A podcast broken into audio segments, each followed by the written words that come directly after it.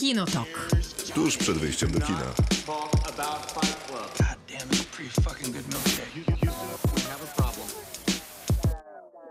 Krzysztof Majewski. Miłosława Boże. Maciej Stasierski. Kto jest chory z tego towarzystwa?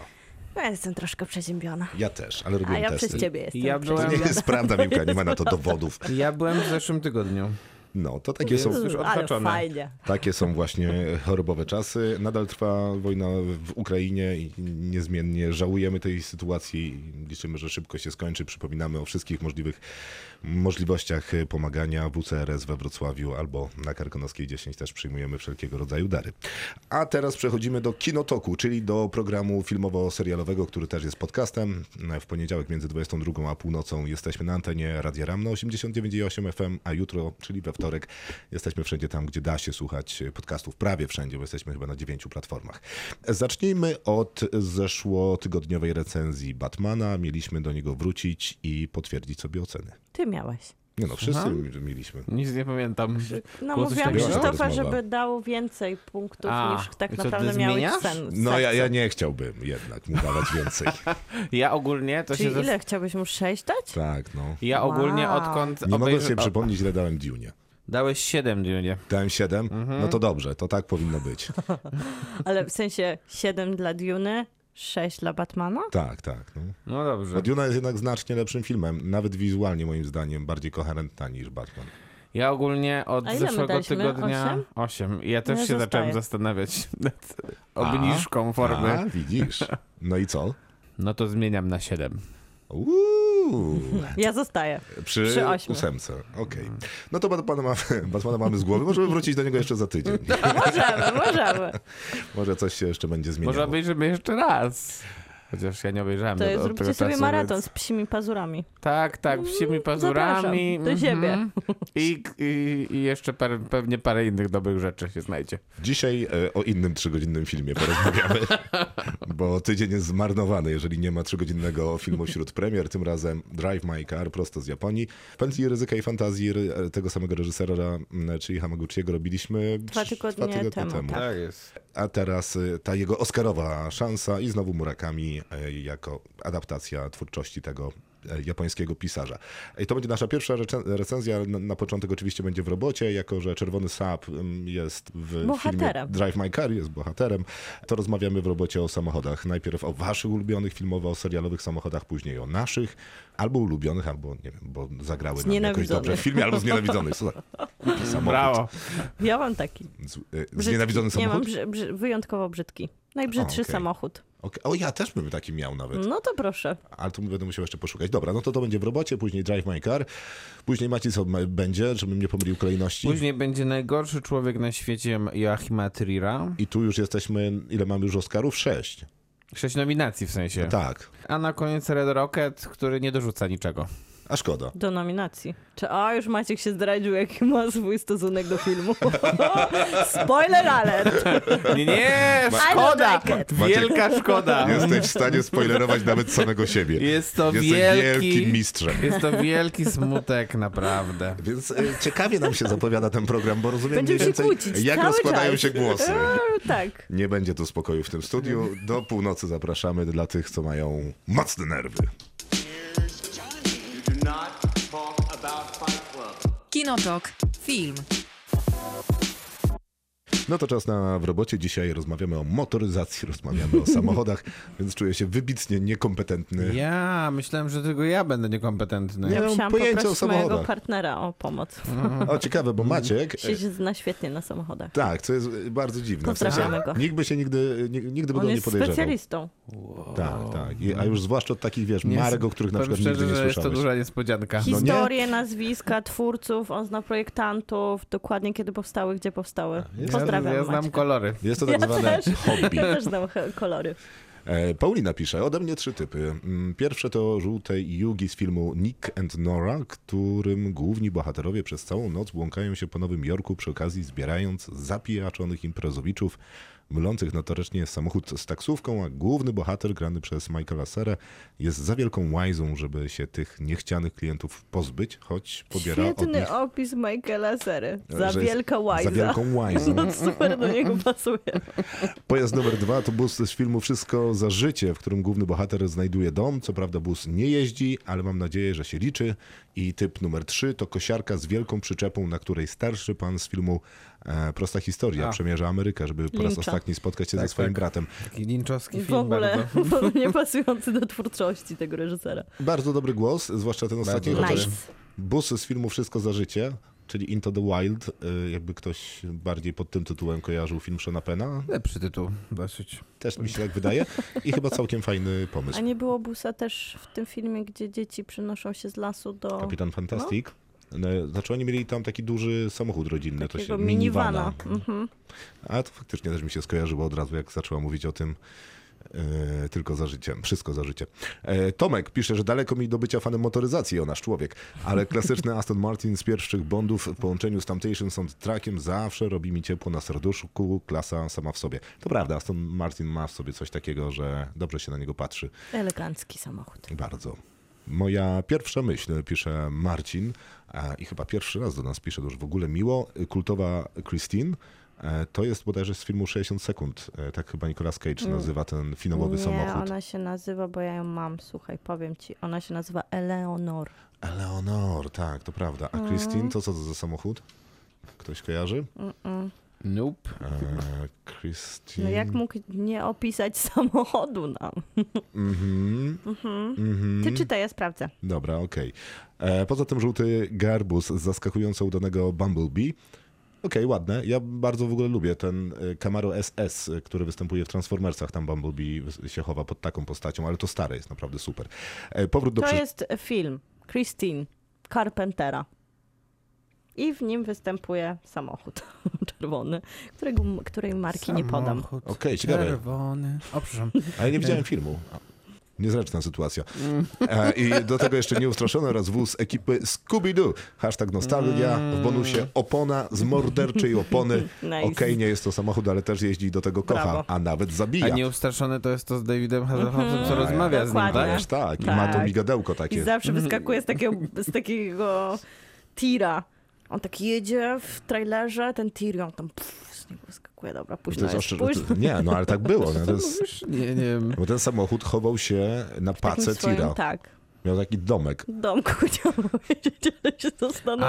Aha, I racja, zawsze on z niego wyskakiwał, z takim, wiesz, takie wielkie wejście. Brawo. No, Mm, fajnie. Bardzo dużo charakteru miał ten samochód. Bardzo. bardzo. Bardzo przypominał swojego Był właściciela intelig- jak pies, taka inteligentniejszy relacja pies i pan. Tylko nie wiem, kto wiem, był kto psem w tej relacji. Właśnie, Tak. kto kogo przypominał. E, Marcin, e, za morderczą oponę masz wysoką piątkę, jest to Tak. bardzo kreatywne. E, Artur z kolei, policyjny samochód braci Blues z Blues Brothers i jedna z moich ukochanych scen filmowych, jak wsiadają z niego pod, nie, wysiadają z niego pod urzędem, a ten natychmiast się rozpada i jeszcze ta przebitka na rzeźby, moje uwielbienie. Okej. Michał, e, droga redakcjo, chciałbym mieć... Ja nie przypadam za filmem. A Krzysztof nic nie mówi, a Maciek w ogóle odrabia zadanie domowe. Dokładnie, e, like always. W ogóle nie komentuje. Droga redakcjo, chciałbym mieć dowolny samochód z Bondów Connerego lub Craiga albo Audi z Transportera. No i super. To jest moim zdaniem Ale skok jeżeli, na kasę. jeżeli to jest jakaś sugestia, że mamy wysłać te samochody, to niestety to się nie stanie. Na razie, mówię. na razie. Tak, tak, Ale oczywiście w bądź- przyszłym tygodniu spokojnie, ale w tym jeszcze nie. Może też nie w przyszłym, ale bądź cierpliwy, Michał. Wiesz, cierpliwi będą wynagrodzeni, czy coś. E, Gabi pisze, że ma słabość do busów, na przykład bus, który rodzina w Little Miss Sunshine jechała na swoją wyprawę. O, Jest Ładnie. taki żółty bus. jest. Mhm. Cadillac z pogromców duchów. Aston Martin, wiele z nich, u Bonda. W Szybkich i Wściekłych, wybaczcie, nie wybaczamy. Dużo ikonicznych fur, naprawdę dobrych z pomysłem na niekonwencjonalne wykorzystanie samochodu. A to by się zgadzało. I z lat mojej młodości absolutnie ulubiony serial Viper. Mam jeszcze więcej cheesy przykładów, nice. ale kto to będzie chciał czytać w poniedziałek po 22? Viper, nie? Ja, Nie zdam. ja bym chciał. Jest serial Viper? Super. Mhm. Nie, no serial Viper jest okej. Super fura też tam A była. nie, nie znam. W sensie to był... Y, mm, to był... Y, Uwaga. O, no Uwaga, tak, był szary. Nie, nie, to się nie uda. Myślałem, że mam szansę, ale nie, niestety. Korwetta? Mogłaby no być. i już. No. Wiem, że w tym studiu mogę utrzymywać, że to jest korwetta i w to obstawiam, że będzie to straszne pudło, ale niech będzie, że korwetta. Okej, to jest świetna zabawa. E, Piotr, ja najbardziej pamiętam taki żółty samochód z Better Call Saul, nie wiem czemu. Na drugim miejscu Mustang GT z Drive, choć ten samochód pojawił się zapewne w gazylionie filmów, co jest akurat prawdą. E, No i oczywiście tetetka z pierwszego wesela. Oczywiście. Viper. Z czego? Dodge Viper? A, może wesela. Już. To blisko. Jak? Dodge? Dodge Viper, no. Moim zdaniem to jest to samo. E, później... e, niech ktoś znajdzie różnicę. Myślę, że ktoś może. No trudno. W razie czego Ja jesteśmy... zawsze mogę się wypowiadać o łyżwiarstwie figurowym i tenisie. Więc to są te, to są te sporty, które jest, których znam zasady. Gdybyście mieli jakieś ulubione samochody w tym momencie, jeszcze chcielibyście je dorzucić do audycji, to Messenger Radia Ram i Messenger e, Kinotoku na Facebooku jest do waszej dyspozycji. Wojtek, najchętniej to bym się przejechał Volkswagenem ogórkiem ze Scooby-Doo. To w ogóle jest częsty wybór. Chevroletem nową z Grindhouse'u Death Proof, a Też ostatnio... bym chciał. Znaczy ja nie wiem, czy to jest dobry pomysł przejechać akurat Chevroletem nowym z. Grindhouse'u, bo tak wiemy na, jak to się masce? kończy. Nie, nie. Albo na fotelu pasażera. Fotelu. No właśnie, tam nie ma za bardzo No, fotela. to już prędzej, no, na masce gorzej myślę jednak. No wiesz, na fotelu też się nie kończyło dobrze. I e, ognisty Cadillac z Titan. E, to jest Nice. ten z samego, ten, ten ponętny Cadillac. Ten tak. Jest jeszcze w komentarzu Tarantino. Ale nie powiem jaki wagon. No właśnie taki. Łagan? Wagon. Piotr, dla mnie pierwszym skojarzeniem jest czerwone Subaru Impreza z początkowej sceny Baby Driver. No i też Mm. e, chyba w późniejszych scenach wraca ten samochód, kiedy on nim śmiga, także... Nie e, tylko z początkowej. Tak, nie tylko. No właśnie. No, świetnie. E, DeLorean z powrotu do No i przyszłości. dlaczego ktoś to powiedział? No. Bo to jest dosyć oczywisty wybór Ja jednak, wiem, Maciej. ja wiem, ale ja nie znam lepszych To samochodów. powiesz więcej o tym samochodzie. I, I powiesz to do mikrofonu, wtedy, nie znam wtedy lepszych, tak, dobrze, właśnie, przepraszam. I O, szczęśliwie, znaczy nieszczęśliwie dotarliśmy do końca O, głosów naszych słuchaczy, fatalnie. bo teraz jesteśmy w tej Czas niewygodnej sytuacji, kiedy ukręciliśmy sobie ten bat na siebie i będziemy z nim Możemy zawsze porozmawiać o westernach. Mamy tak, so, tak samą ekspertyzę jak co do samochodów. Jeszcze na szczęście Łukasz e, dostaje, że dodaje, że nic śmiesznego. Realia malucha w pigułce, tak pisze. To Co, słuchajcie, jeszcze raz? Nic śmiesznego A. film. realia malucha w pigułce. Dodaje Łukasz, dzięki. E, Miłka, co się zgłaszasz? Zgłaszam się. Och, ja. Słowami Maćka będę zaczynać, który mnie przeinstruował, że trzeba A, powiedzieć... myślałem, że moimi. To był Maćka. Maćka Przestalskiego. Którego serdecznie pozdrawiam, który poinstruował mnie, że amerykańska kultura ogólnie opiera się na takim kulcie samochodów i To jest nic motoryzacji. Ja wyjdę tylko po moje notatki. I też dlatego, że Amerykanie nie chodzą, a jeżdżą, co jest faktem, że wszyscy moi Bo za przyjaciele duże mają miasta? Czy... mają w ogóle też tak skonstruowaną infrastrukturę pod samochody. Nie ma za bardzo chodników, nie ma takiej A. przestrzeni. Nie mówię o tych dużych miastach, gdzie wiadomo są, ale kiedy wyjedziemy do, na takie Tam to z kolei nie warto jeździć samochodem. Pewnie tak. I przy Nie, no, nie okazji... ma. Los Angeles słynie z tego, że nie ma chodników. No właśnie, więc to jest infrastruktura zbudowana pod samochody. Paliwo jest tanie, samochody są su- jeszcze tańsze. Na, Teraz tak już jest naprawdę. też drogie tam. No wiadomo, ale jeżeli mówimy w takim kontekście filmowym, to też dlatego te samochody na te takie na przykład super sportowe fury mógł sobie pozwolić praktycznie każdy, kiedy Tak, przez trochę takie sobie... 50 lat w zasadzie nie Tak. było rowerzystów, więc w ogóle czysta radość. Teraz no niestety już gorzej jest. I taka część kultury, która jest naturalna, że z jednej strony przemieszczanie, ale też życie, wiemy, znamy to z randek, zjazdów samochodowych i wszystkiego tego, co te filmy, takie zwłaszcza lata 50., 60. nam pokazywały. Tak, zajazdy, motele, drive-thru, y, te Wszystko z samochodem miejsca do oglądania y, panoramy miasta No to- ze wzgórza. Ja zaczęłam dzisiaj przypominanie sobie samochodów i konsultacji. Maciek się zamyśla teraz. Właśnie też zastanawiam się nad czym. Proszę. Ja zaczęłam moją przygodę dzisiaj ze sprawdzeniem moich tropów motoryzacyjnych z Maćkiem od Chev- Chevroleta Malibu, którym jeździł w drive Nikolasa Winigarew na Ryan Gosling. I on jeździł tam wszystkim, bo na tym jakby polega sam tytuł filmu Drive i bohater jest kierowcą, że prowadził To bardzo tego jest dużo, ten tytuł. bardzo, du- bardzo dużo samochodów. To będzie I też tam klucz do naszej pierwszej Do recenzji Drive My. Car. Mhm. A też na przykład do Baby Driver. O, proszę bardzo, świetnie. Widzisz? Kto zaczął? Jest. Jest zwycięstwo.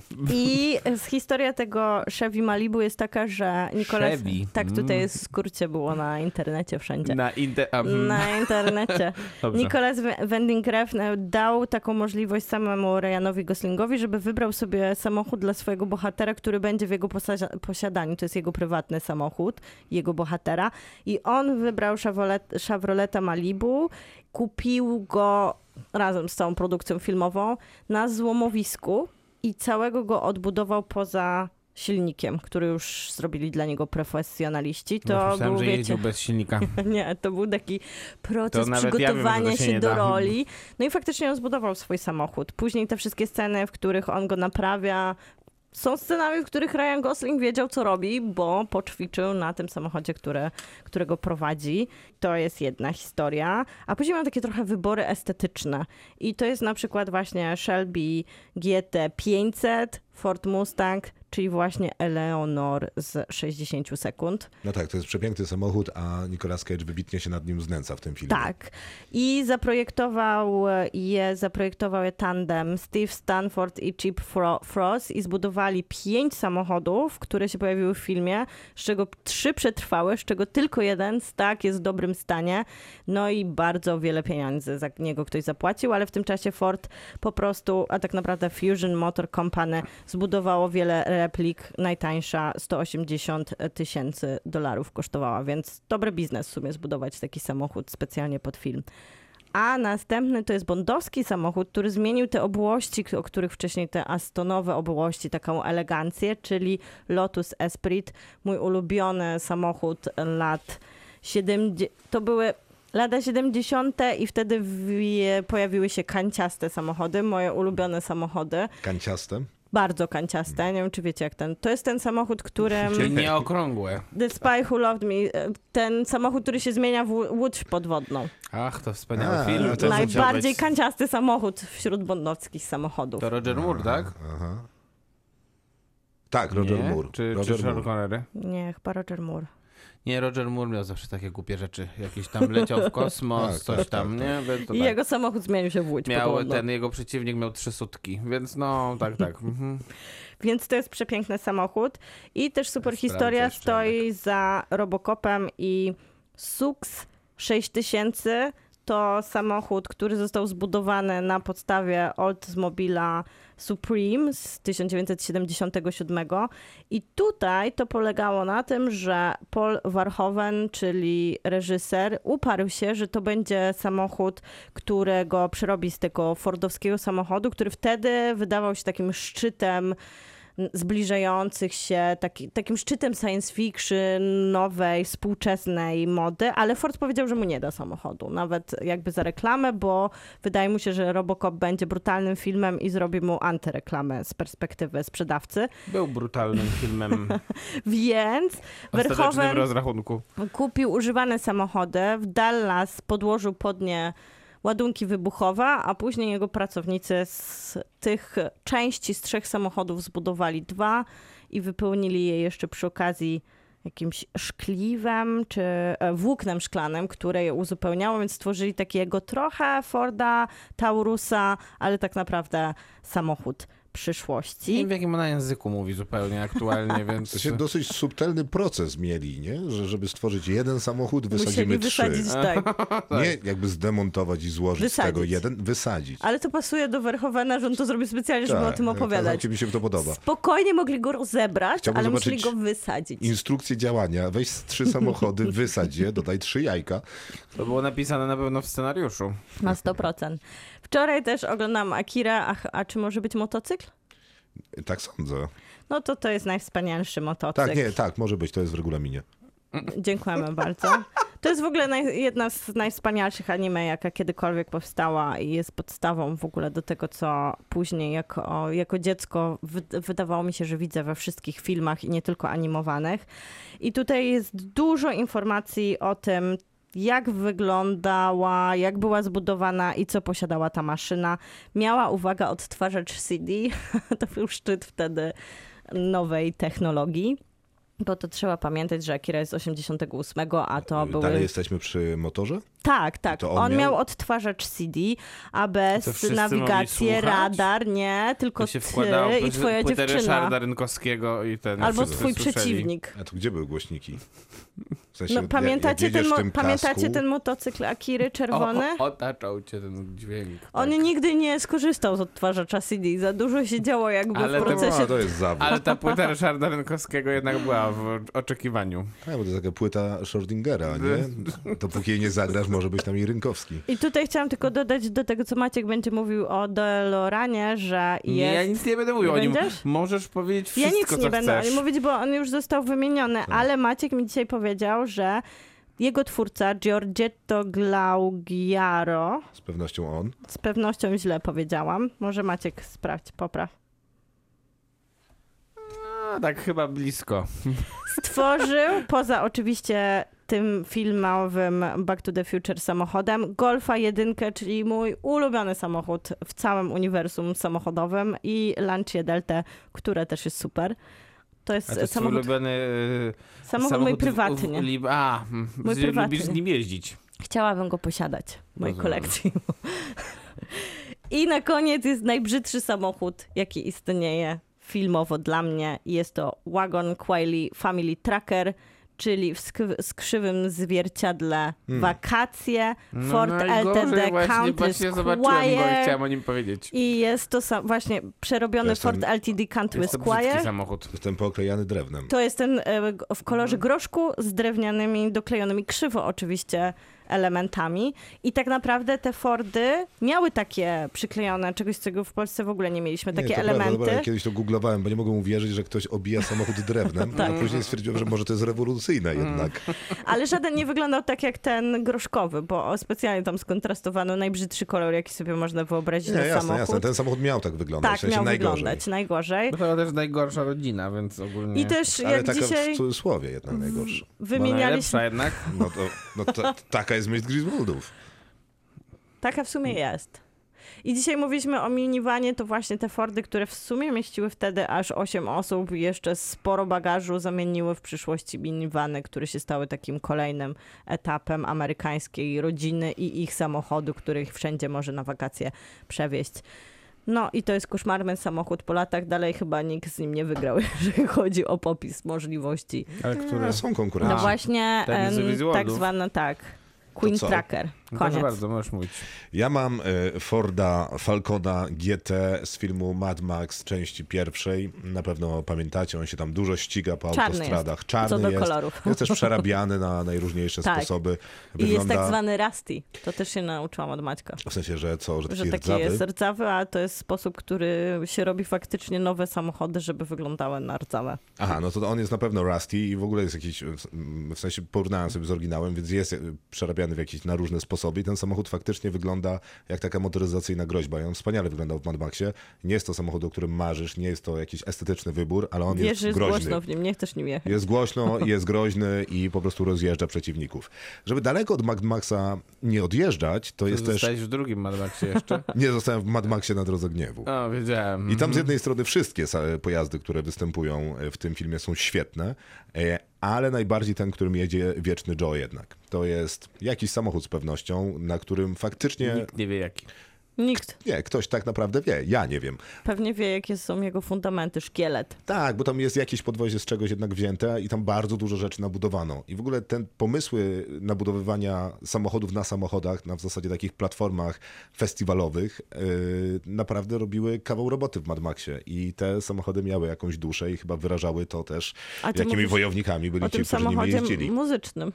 Nie, nie, nie, nie, bo Joe jeździł tym, Nie, tym on takim jeździł tym takim z, z oczami niemalże. A, Tak, okej, tak, tym. tak, a muzyczny jechał za nim. Zanim ja- Muzyczne też jest super oczywiście, bo tam jest naprawdę mało nieciekawych. Może poza tym, który prowadzi Charlize Theron, bo to jest Taki w zasadzie taki z- No, pociąg. ucieka nim po prostu, więc no, to jest główny cel, żeby uciekać. Tak. Ale Coś nie tak powiedziałem? też mogłoby też uciekać jakimś super inspirującym Ale, samochodem. ale mm, po co? Bo, bo tak, jakby, czemu nie? Ale nie idźmy tą drogą. Wydaje mi się, że to nikt od nas nie prowadzi. Bardzo lubię też tego, y, bardzo lubię Batmobile, y, ten z 89 Ten Nolanowski? Bartonowski. A, Bartonowski. Bartonowski Bardzo jest długo- bardzo dobry. Jest i jest. bardzo mi się podoba, że e, telepią mu się te e, skrzydełka jak jedzie, Mm, bo drgają, bo są takie trochę nie wiem, Bo wszędzie gumowe. dzisiaj na internecie Batmobil Nolanowski się Wszędzie pojawiał tylko, jako... tylko Nolanowski jest. Tak, wszędzie ja jest Nolanowski, ja- to ciekawe. No jest ciekawe, bo ja jak zobaczyłem nie pierwszy jesteś- raz tego Tumblera y, Nolanowskiego, Skoczka, czy jak go tam jeszcze nazwać, czy Batmobil po prostu, to ja go nie lubiłem. No wygląda jak taki pogięta kupa metalu na kołach. Tak, ale y, później y, w Tak wygląda. Dark Knightie, w Mrocznym Rycerzu, jest ta ładna sekwencja, kiedy on jedzie w podziemiu i skacze, żeby osłonić Krzysztof Two- jest mistrzem, jesteś mistrzem opowiadania o scenach. Nie, Maciek nie, Nie spoilerów. to robię, to, to jest jakiś mój problem, Nie, powinienem nie. przestać. Nie umie, nie, nie. Ale jest taka scena, Ale lubi. jedzie Batmobilem, skacze, osłania dwie twarze i rozwalają mu ten Batmobil i on później wyjeżdża z niego motorem. I to jest moment, w którym polubiłem ten Batmobil, bo jest to całkiem Czyli też go masz na liście? funkcjonalne. No mam, powiedzmy, Dobra. że jest tam w, w nawiasie. Jest też pojazd, który nazywa się Ford Econoline. Econoline. Ford Econoline. Ba- Okej. Bardzo znany pojazd. Z filmu Głupi i Głupszy. A to takie. To jest ten takie, oklejony ten, ten pluszakiem? pies. Nie, to jest nie, to, psem? to on jest oklejony psem. On jest psem oklejony, okej. No tak, prawda, psem jest, Jest to oklejony. kawał kultowego pojazdu. Myślę, że w Stanach nie jeden stoner zbudował sobie taki samochód. Średnią replikę, ale pewnie Ja budował. myślę, że firmy na tym stawiano. Może tak być. Y, Jest też, y, mam też dwa, fil, dwa wskazania, w których wydaje mi się, że samochód gra dobre, do, dobre role. Jest to busik. Podejrzewam, że Co jest to to jest busik? Volkswagen T4 na przykład. A, pusik w tym samym. Z filmu Córka trenera, bo jest Mm. jakby dużą częścią tego filmu. Oni jeżdżą z turnieju na turniej i to jest bardzo dobrze zorganizowany bus i dużo mówi o postaci ojca y, w tym filmie, jego zachowaniu, a także relacji z córką, więc wydaje mi Oraz się, że motocykle w filmie Żużel. to, Maciek, dla ciebie zostawiliśmy. Chciałbym powiedzieć, że tak jest, ale niestety film Żużel Nice. nie traktuje swoich motorów poważnie. E, I jest jeszcze BMW, którym jedzie Tom Hardy w loku. E, I to Ach, też tak, jest dobrze. e, Jest szyba głównie. istotna część e, I tego ten, filmu. i telefon. Szyba i telefon, tak. I Telefon i, e, prawie I wypadek lusterko. i, inne takie rzeczy, więc to dobrze robi.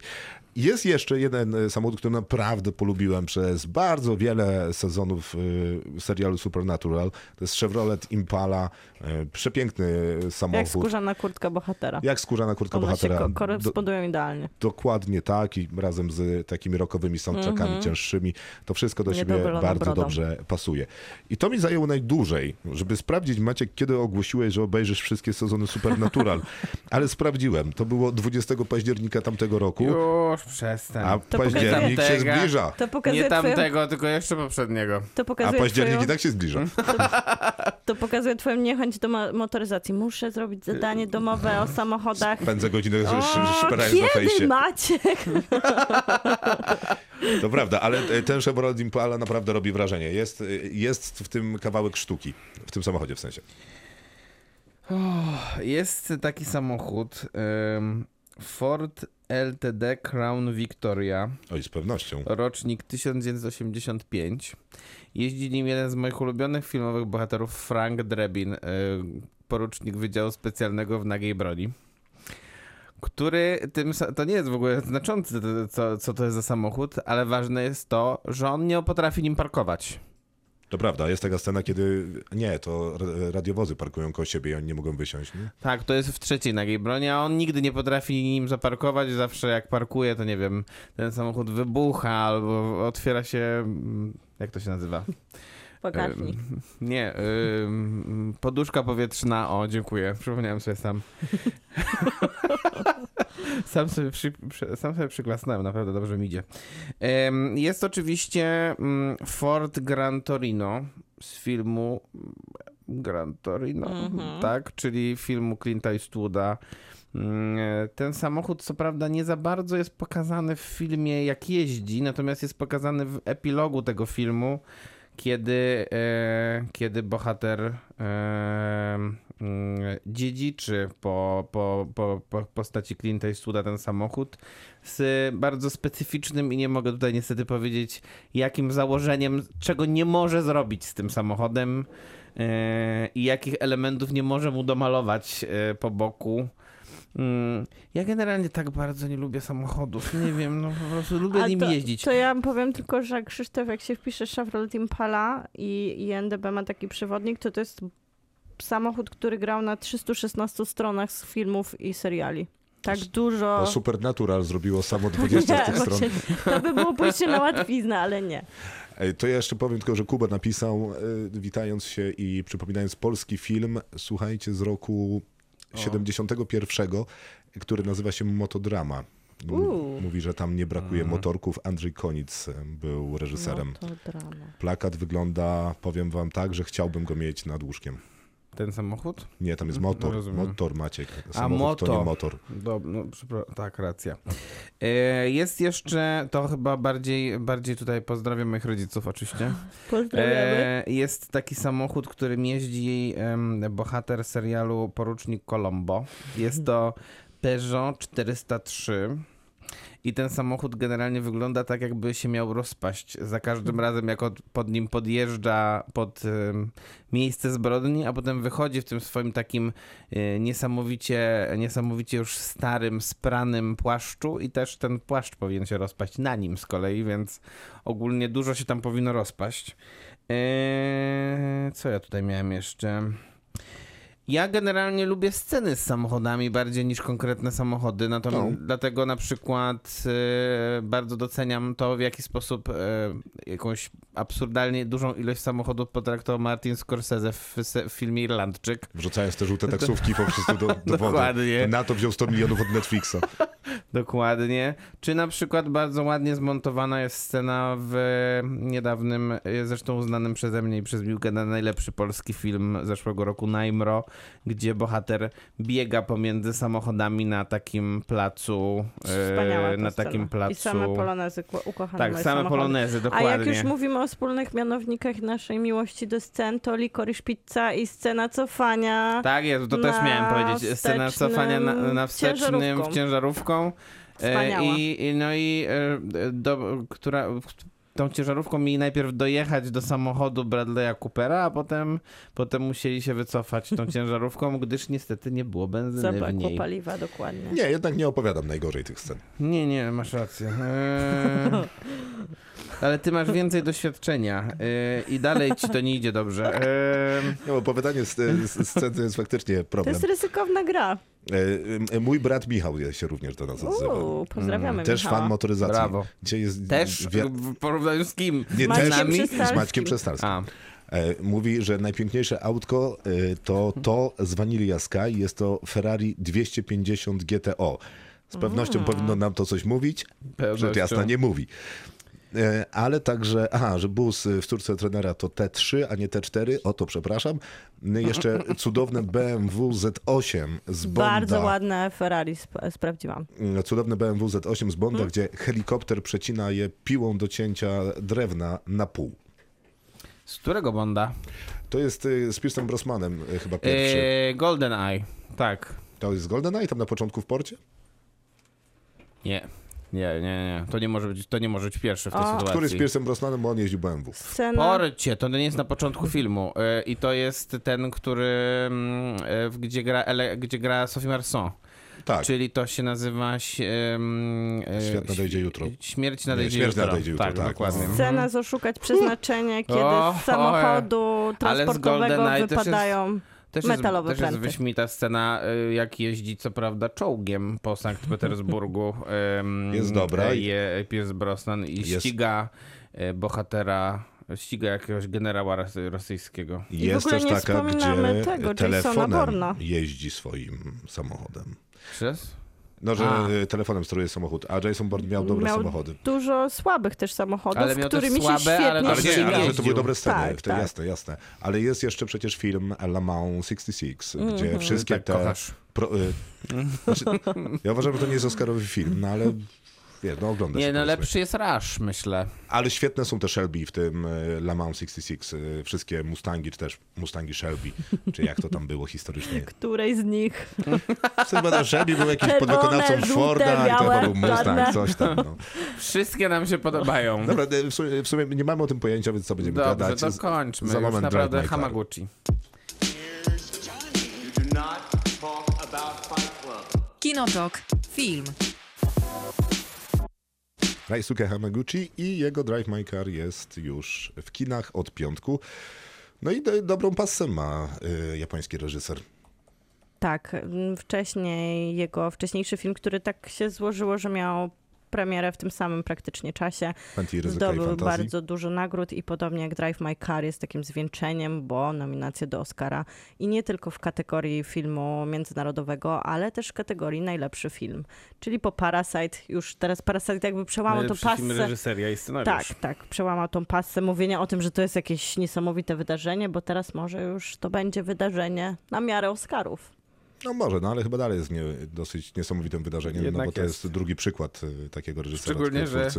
Szczególnie, że jest to trzygodzinne slow cinema. Tak, Re- Reisuke Hamaguchi w ogóle jako, na, jako Parasite był reżyser... trochę innym filmem. Reżyser Mocno 40-letni, innym. to prawda.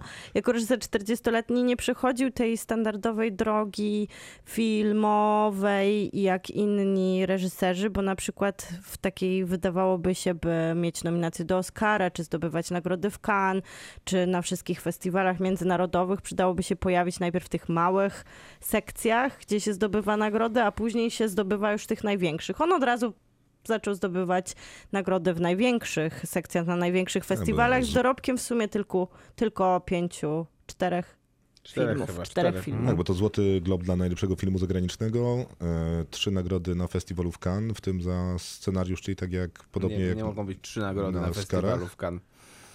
Festiwal w Cannes ma taki regulamin, że może film, jed- jeden film może dostać jedną nagrodę i tutaj dostał za scenariusz. Eee, Okej, może. Eee, I jeszcze co dostał? Aha, i Baftę chyba dostał jakoś Wczoraj wczoraj? Mhm. A w Pętli Ryzyka i Fantazji jeszcze w A Berlinie. pewnie Ryzyka- Ryzyka i Fantazji nagrodę jury w Berlinie. Okej, i to by nam się zgadzało. Eee, no dobra, to co? To sam film. To sam film.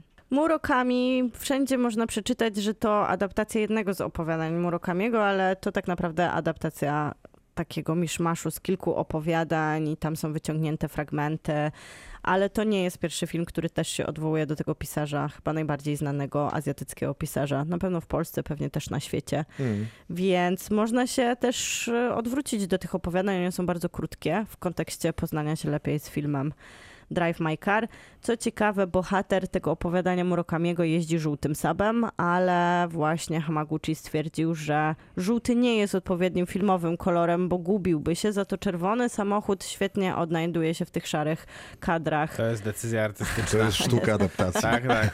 Masz rację co do tych trzech nagród, bo teraz sprawdziłem, ale tylko jedna jest regulaminowa jakby, bo, bo jedna jest Fipresci, czyli E, Dzienny sto- Krytyków Filmowych. krytyków filmowych i jedna tak zwanego czegoś, co dla mnie jest zawsze zagadką, czyli jury ekumenicznego. Jury ekonomiczne, tak, tak, tak.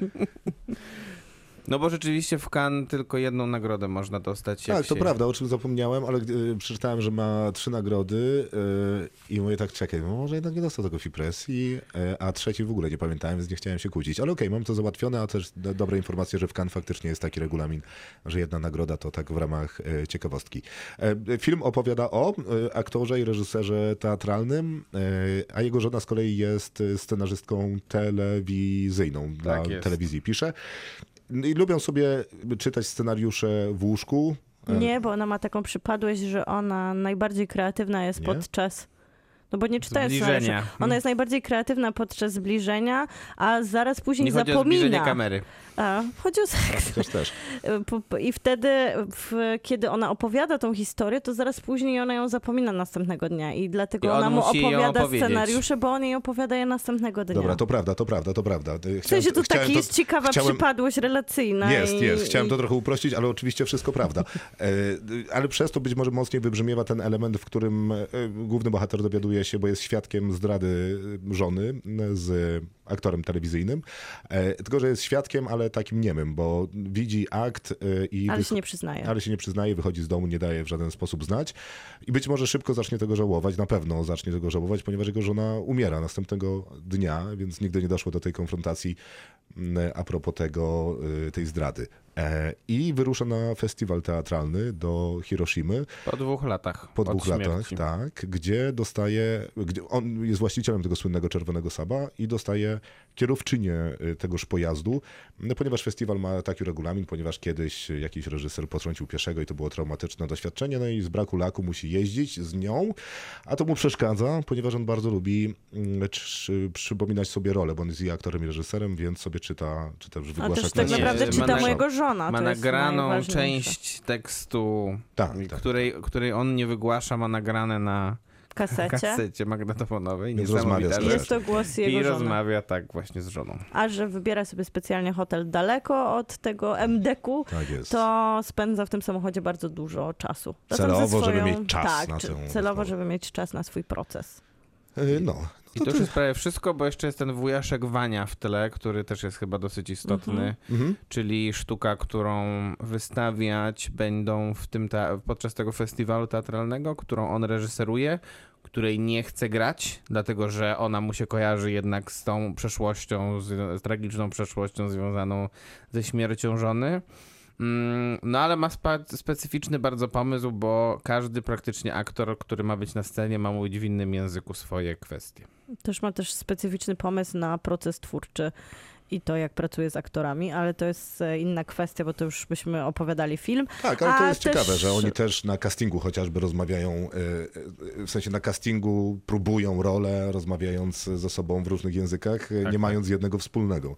Jakim mógłby być angielski, więc jest jakby reżyser i pomocnik reżysera, którzy komunikują się jakby na ukos. I Więc wydawałoby się, że to jest jakiś taki fragment niewielki filmu, ale w sumie jest to spora adaptacja tekstu. Jak w opowiadaniu Murakamiego ten wujaszek Wania był tak naprawdę w tle, to tutaj bardzo dużo słyszymy i dialogów, i tego procesu twórczego, bo i obserwujemy casting, a później jesteśmy dosłownie fizycznie na próbach, na których aktorzy deklamują w sposób bardzo też charakterystyczny, bo to jest jego proces twórczy, deklamują wujaszka Wanie. nie no, ja wujaszkowanie znam w zasadzie na pamięć w tym momencie. Brawo. Nie było to E, trudne. Dziękujemy, dziękujemy Ryusuke Hamaguchiemu za to. Ale to też chyba można, warto zostać przy tym, że to jest dla mnie takie wyjątkowe przy tym filmie, jeżeli chodzi o taki proces twórczy, który on pokazuje dosłownie. Wchodzimy w takie przygotowanie się aktora do roli. Jest to rola teatralna i też często w takim kontekście aktorskim zawsze się zadaje pytania, czy wolisz teatr, czy wolisz kino? Hmm. Jaka jest różnica na scenie, jaka przed kamerą? I w sumie my mamy i kamerę, i scenę w Ale to jednym ewidentnie filmie. widać, jaka jest różnica na, na przykładzie tego aktora, mm, który, który pojawia się najpierw w, tym, w tej telewizji, Mhm. y, w tym serialu, a potem przychodzi na casting do tego, te, do tego spektaklu. No i generalnie y, troszkę nie wiadomo, dlaczego on zostaje obsadzony. Natomiast y, widać, że on naj, najgorzej sobie radzi z tym, z, tym, z tym podejściem chociażby reżyserskim tego bohatera. E, No i męczy się z tą rolą tego wujaszka Wani, bo gra główną. No ale tam jest pewnie sporo kwestii pozazawodowych, które wpływają Tak. na relacje Tak, tak, reżysera oczywiście, oczywiście. Tak, a tutaj byśmy Natomiast najlepiej radzi sobie y, po serialowych rolach w teatralnej Tomasz Karolak w Artystach. Jako, jako takie odbicie. Ja bym tutaj została Okej, przy tym, że to, Tego jest, nie skomentuję. że to jest w ogóle Widziałeś? taki... Nie, nigdy nie widziałem serialu. Kawał świetnej roboty. No ale to jest, to ja jest mam, właśnie ja ten miałem serial... problem z parą twórców duży. Ale tutaj tego Taki- nie widać tak jak w teatrze. To jest zupełnie inna narracja. I to jest właśnie ciekawe, tak jak nawet mówisz o tych artystach, to przeniesienie takiego, takiej sztuki, a życie i łączenia tych elementów, ale tutaj wydaje mi się, że to się przenika, że ten proces twórczy, który obserwujemy na ekranie, który też jest takim procesem cielesnym, co jest w ogóle chyba dla Hamaguchiego jeden z jakichś takich ważniejszych elementów, bo w jego filmach dokumentalnych on się zawsze skupiał właśnie na na pokazywaniu dosłownego warsztatu. I tutaj my jesteśmy jakby Często zaproszeni do tego, tak, którego fascynuje. My jesteśmy, ja się śmieję, że to taki MDek dla mnie jest, ale to są takie sale, które ja znam gdzieś właśnie z dzieci. MDK, czyli Miejski Dom Kultury, no, jakby Nie, Więc- to sala teatru to nie wygląda tak Ale nie, w sensie MDek nie, że pejoratywnie, tylko że to jest A. coś takiego bardziej dostępnego dla naszej wyobraźni, bo jak sobie myślimy o castingu do jakiegoś serialu wysokobudżetowego czy filmu, to te, te miejsca są dla nas trochę obce, a taka sala prób, gdzie można się zgłosić, zwłaszcza, że on tutaj zaprasza też amatorów, również do tego spektaklu, więc ma to jakiś taki przystępny element, ale ten proces e, twórczy, do którego nas zaprasza, wydaje mi się, że jest też taki połączony z tym procesem, w którym on jest od, od śmierci swojej żony, takim procesem dochodzenia do siebie. Mhm, Bardzo możliwe. Widzę, że będziesz, zamierzasz, zamierzasz skomentować coś, czy ten, czy, Czy, czy e, stwierdziłeś, os- że, stwierdziłeś, że dasz nam się wypowiedzieć, bo my będziemy teraz chwalić pewnie, więc No dobra, to ch- możesz Maciek chwalny. mówić.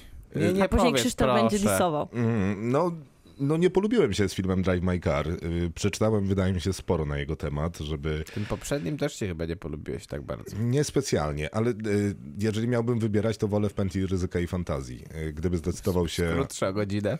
z krótszą godzinę I w sumie to trzy filmy w i jednym. w zasadzie to wybrałbym chętnie jedną nowelkę z tych trzech i wtedy byłoby idealnie. Tak jak przy Batmanie, to nie wydaje mi się, że jeżeli kino jest slow cinema i jest artystyczne, to w jakiś sposób usprawiedliwia je, że trwa trzy godziny. Chociaż oczywiście niektórzy, którzy lubią ten film, powiedzą, że trzy godziny to jest mało i może i cztery. Albo powiedzą, że trzy godziny to jest idealny format, bo się w pełni opowiada od początku do końca. I ten film pewnie się opowiada i nie będę zarzucał Reisuke Hamaguchiemu, że nie ma umiejętności do opowiadania historii, bo niewątpliwie ją ma. Tylko, że mnie kompletnie nie biorą te jego historie. Tak jak w pętli ryzyka i fantazji wydawały mi się no dosyć proste, w sensie niespecjalnie odkrywcze. To też nie jest trudna. To ta też nie jest trudna, ale rozumiem, że w tym wypadku akurat w takim długim formacie niekoniecznie o to chodzi. No więc stwierdziłem, że pewnie chodzi o przepracowanie tej traumy sztuką, co jakby w kinie zdarzało się już wielokrotnie, w teatrze zresztą też. Więc chodzi też o emocje, o poznanie tego bohatera, o jego relacje z otoczeniem, takim posttraumatycznym. Ta Hiroshima pewnie też nie jest przypadkowa, o czym mówił nam Tak. specjalista z Festiwalu Pięciu Smaków, co jest jakby ciekawym pomysłem.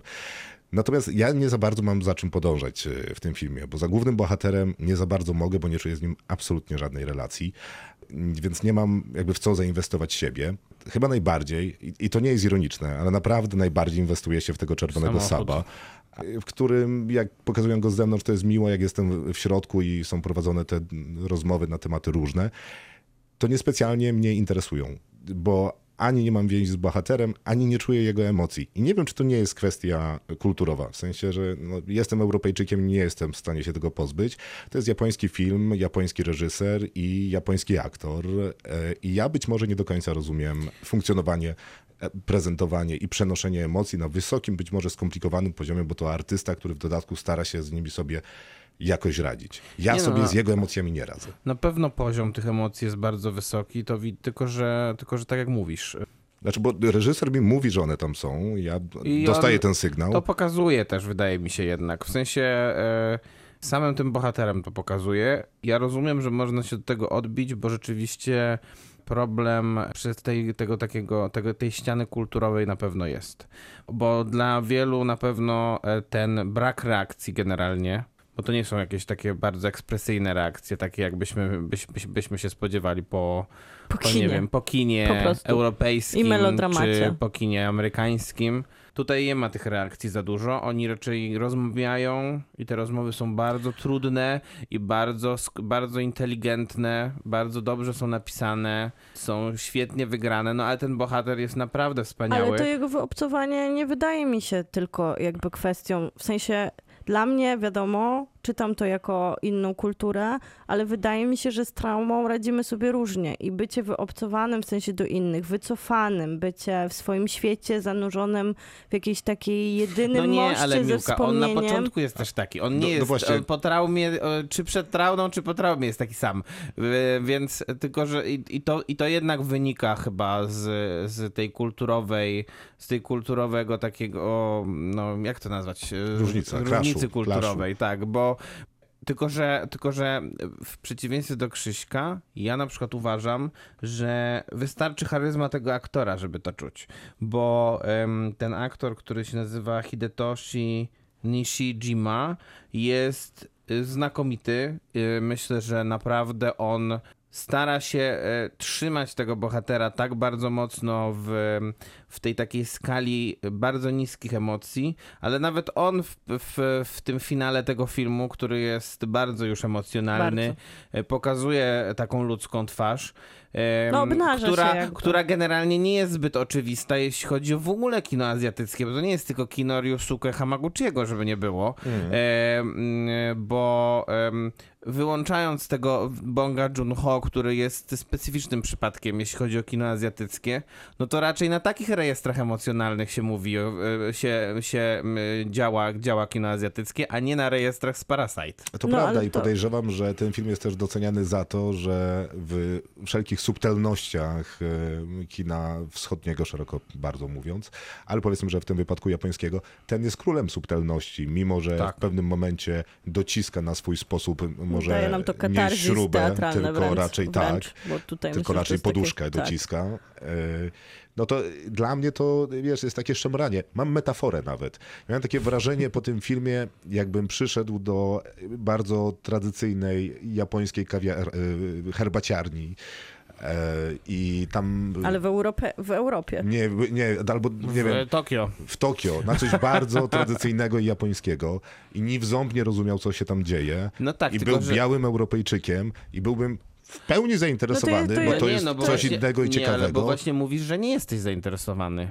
Nie, no byłem w pełni zainteresowany, tylko że Byłeś wiesz, zainteresowany, tak jak, tylko że za długie tak było jak to, na tak? sushi czy w herbaciarni, no. Ale tutaj na przykład, Masz dobra, 45 minut. Nic i się nie wydarzyło, do widzenia. I deser Ale i, po, tutaj- i do domu, tak? Pa, Ale tutaj te, Krzysztof, te zabiegi na przykład, kiedy, tak jak Maciek wspomniał, że świetnie są napisane te dialogi, jesteśmy na przykład tej No, nie mam zamkniętej, pretensji warsztatowych. z, zamkniętej w tej przestrzeni Saba, jesteśmy w podróży, to jest w ogóle super zabieg, żeby bohaterem stał się samochód, który ciągle zmienia obraz, ciągle jakby wprowadza nową dynamikę. Niby jesteśmy w statecznej sytuacji, zamknięci w dosyć klaustrofobicznej przestrzeni jednej rozmowy, blisko bardzo bohaterowie są siebie, my jesteśmy Mhm. blisko nich, jest jeszcze ten, ta narracja spektaklu i deklamacji, która się dzieje i który, od której się odbija dialog, a tak naprawdę ciągle się przemieszczamy przez krajobraz, który dodaje temu takie bardzo dobre tempo. Ta w ogóle Naprawdę? ta W sensie- urbanistyka, krajobraz, to wszystko, co tam się dzieje, wydaje mi się, że jest też Tak, tak, kolejnym, zmiany, e, zmiany dzień, noc kolejnym też to... budowaniem dynamiki.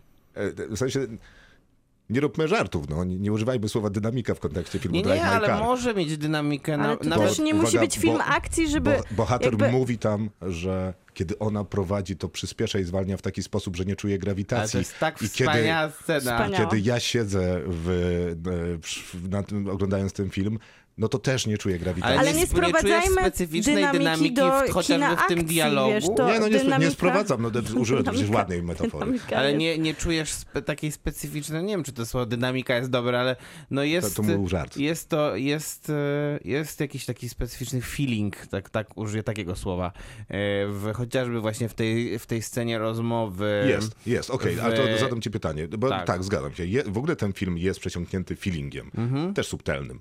E, To dlaczego powinienem, albo nie powinienem, nie wiem jak jest, oceniać wyżej ten film za pewien feeling, bo faktycznie Mhm. go ma, e, niżej albo wyżej niż Batmana, który ma też pewien feeling sprzed tygodnia, tylko razy 10 intensywność. No ty powinieneś znać odpowiedź. Może dlatego właśnie, że mm, e, w Batmanie jest e, w przeciwieństwie do Drive My Car strasznie dużo fałszywej nuty jednak mimo wszystko. Prawda? Mm, Może dlatego, że, Że ludzie nie mówią jest, ludzkim jest językiem. absolutnie konsekwentny. Hamaguchi w, w swoim pomyśle na film.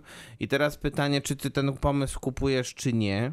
Bo e, wydaje mi się, że te trzy godziny oczywiście w pewnym sensie można powiedzieć, że są ekstensywne, ale powiedziałbym, że z drugiej strony e, to jest jednak w pełni w- zrealizowany film Tak, i dzięki Batman, temu. Batman na przykład Batman nie opowiada nam żadnej historii, opowiada nam filmem- wizualne, wizualne tak, echo dokładnie. komiksów i spuścizny Batmana, który się bawi trochę No, kinem to i formą. Zobacz, z, ale spójrz, na o smutku. Ale, Ale nie, nie, nie, ale porównaj opowiada... sobie- Wizualną zemść. Hamaguchi Porównaj sobie sceny opowiadać... e, chociażby te, których em, ma dojść do jakiegoś takiego emocjonalnego katarzis.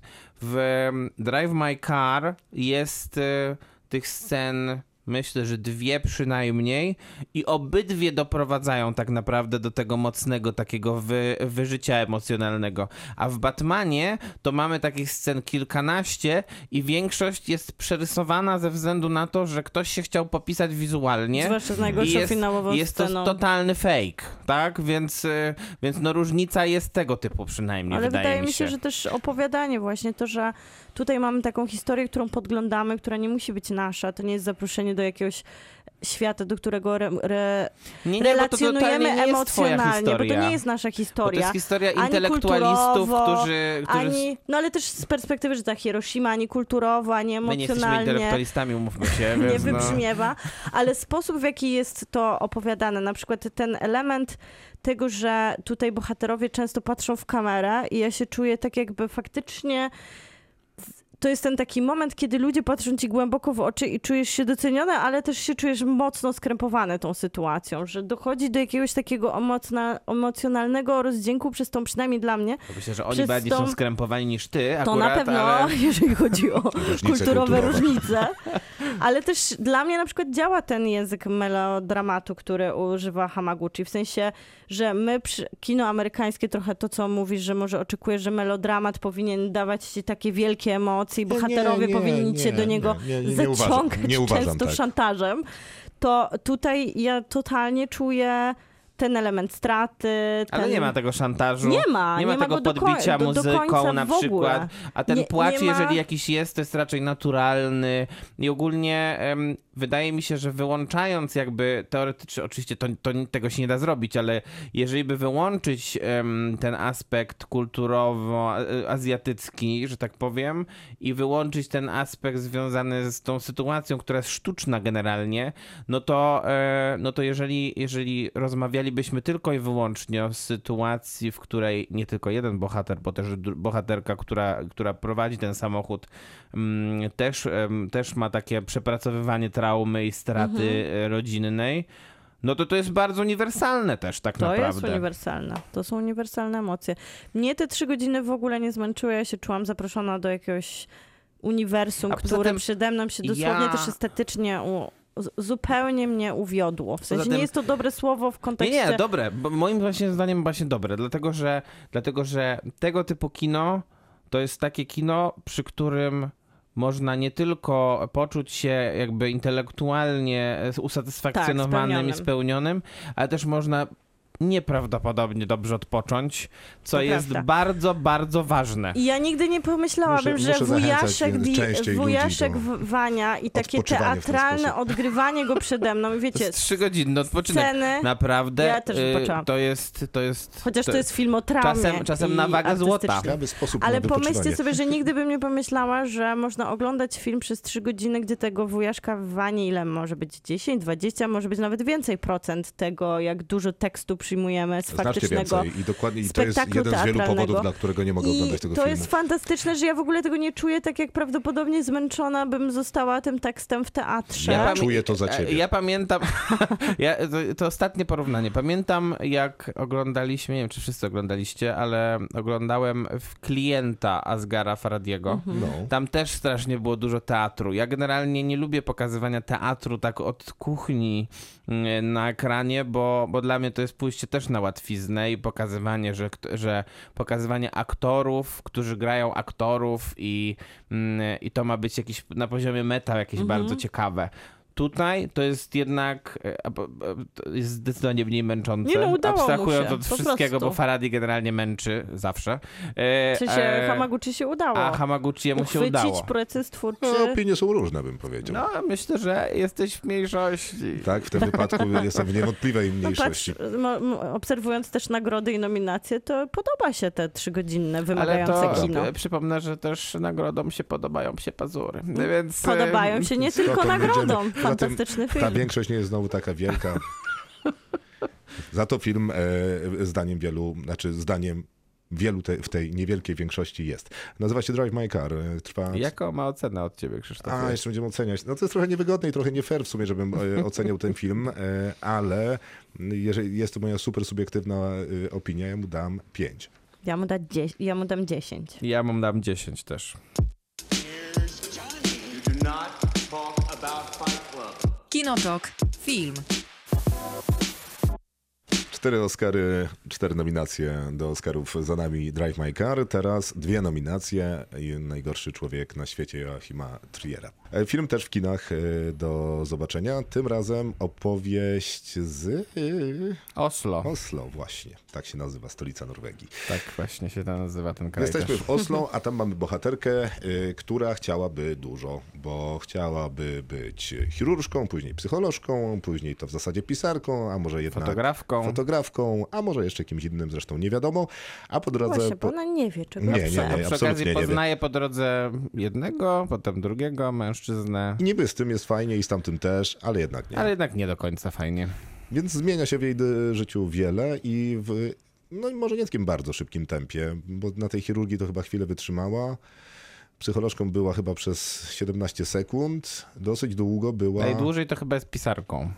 No ta, ale, Tak naprawdę to ale- najdłużej, najdłużej pracuje w księga- księgarni, księgarni. Tak, bo pisar... układając książki na półkach. To jest chyba jej Między innymi książki e, praca. swojego pierwszego chłopaka. Tak. W filmie Tender Bar pada taki cytat, że pisarzem jest się wtedy, kiedy się zdecyduje nazywać się pisarzem i wydaje mi się, że to jest ładny cytat.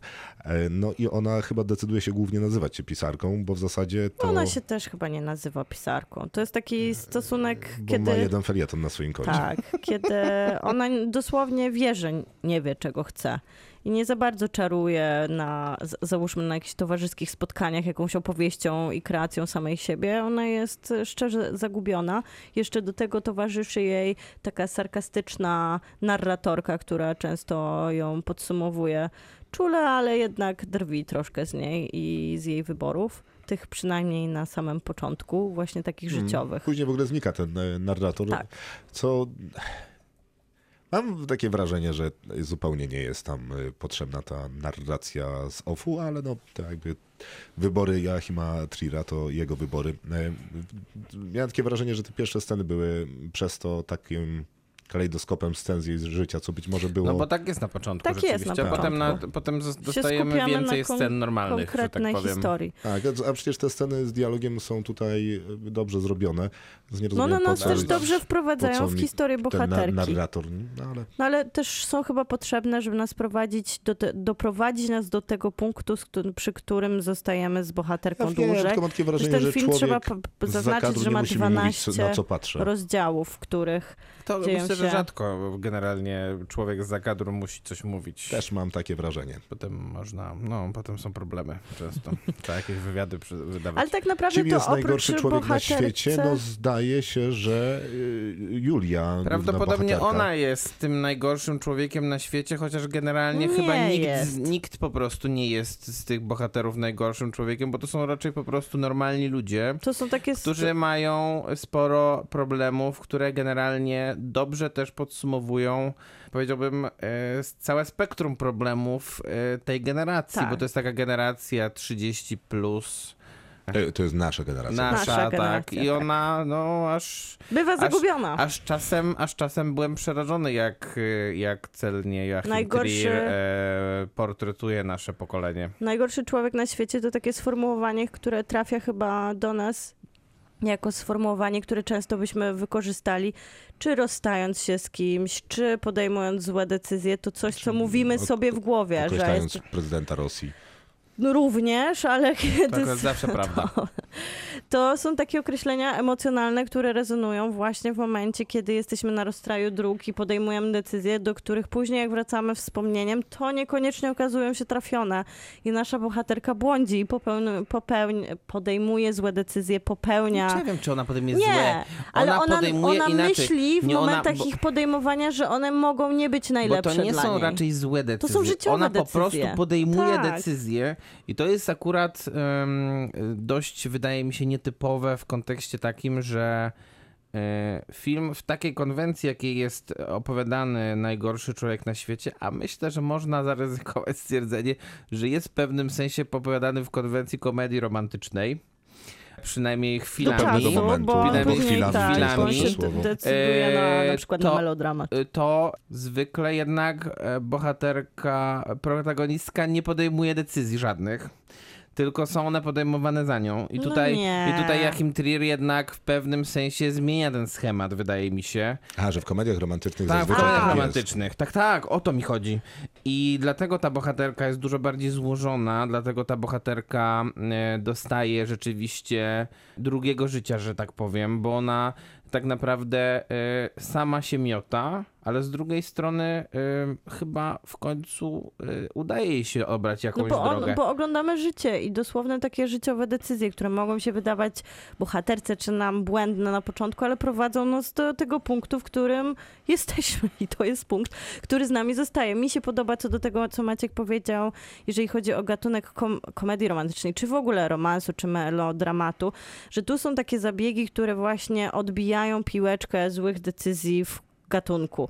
Bo na przykład moment, w którym bohaterka poznaje innego mężczyznę, będąc w związku, który jest takim momentem tak naprawdę zauroczenia w komedii romantycznej między głównymi bohaterami, zwykle skończyłby się jakąś obrzydliwą zdradą, którą później film by przez połowę byłby wiwisekcją tego, żalami, kłótniami, dramatem.